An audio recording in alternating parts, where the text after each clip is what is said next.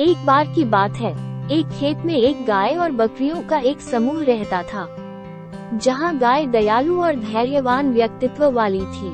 वही बकरियाँ शरारती और चंचल थी, हमेशा कूदती रहती और खेत के चारों ओर दौड़ती रहती थी। खेतों और खलिहान को साझा करते हुए गाय और बकरियाँ सद्भाव में रहती थी। गाय अक्सर बकरियों के बच्चों को दूध देती थी, और बकरियाँ लंबे समय तक चरने के दौरान गाय का साथ देती थी। एक दिन भूखे भेड़ियों का एक समूह शिकार की तलाश में खेत में आया। बकरियाँ डर गई और इधर उधर भागने लग गई।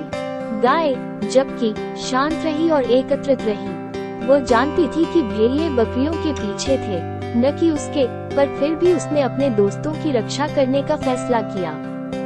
गाय ने अपने बड़े शरीर को ढाल के रूप में इस्तेमाल करते हुए खुद को बकरियों और भेड़ियों के बीच में खड़ा कर लिया।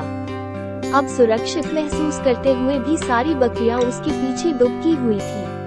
भेड़ियों ने हमला करने की कोशिश की, लेकिन गाय बहुत मज़बूत थी और अपने दोस्तों को बचाने के लिए बहुत दृढ़ थी। आखिरकार, भेड़ियों ने हार मान ली और खेत छोड़ दिया। बकरियाँ गाय की बहादुरी और अपनी जान बचाने के लिए उसकी आभारी थी।